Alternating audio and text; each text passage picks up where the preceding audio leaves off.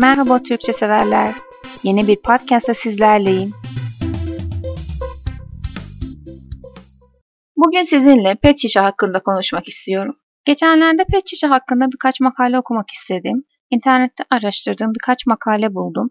Makalelerden biri çöpüne sahipçık.org internet sitesine ait. Bu siteye girdim ve çok beğendim. Çok kısa ve öz. Neden pet şişe kullanmamalıyız ve pet şişenin sağlığımız ve çevreye verdiği zararlar anlatılmış. Ve o an karar verdim neden podcast konusu olmasın. Şimdi size pet şişeyi bırakmanız için bu 10 mantıklı sebebi okuyacağım. Tekrar söylüyorum bu içerik çöpüne sahipçık.org internet sitesine ait. Pet şişenin zararlarından bahsetmeden önce pet şişe nedir onu anlatalım. Pet şişe naylondan, plastik maddeden üretilen içecek kabıdır. Üretimi oldukça ucuz ve kolay olduğu için dünyanın her ülkesinde kullanımı oldukça yoğundur. Okyanuslarımızın yüzeyinde bulunan atıkların %90'ının plastiklerden oluştuğu tahmin ediliyor. Pet şişeler bunun büyük çoğunluğunu oluşturuyor.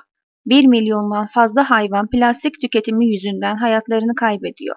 Dış etmenlerin etkisiyle küçük parçalara ayrılan pet şişeler mikroplastik olarak doğaya ve doğal yaşama zarar veriyor. Plastiğin içerisinde bulunan kimyasallar dolayısıyla pet şişede tüketilen bir suyun kalitesi yani pH değeri düşüyor. Pet şişelerin içerisinde bazı bebek emziklerinde ve hatta market fişlerinde bulunabilen BPA yani bisfenol A çocuklarda hormon bozukluklarına, yetişkinlerde ise göğüs kanserine yol açabilir. 2015 yılında yapılan ambalajlı su raporu araştırmasına göre Türkiye'de bulunan 167 su markası temizlik standartlarından bir veya birkaçına uygun değil.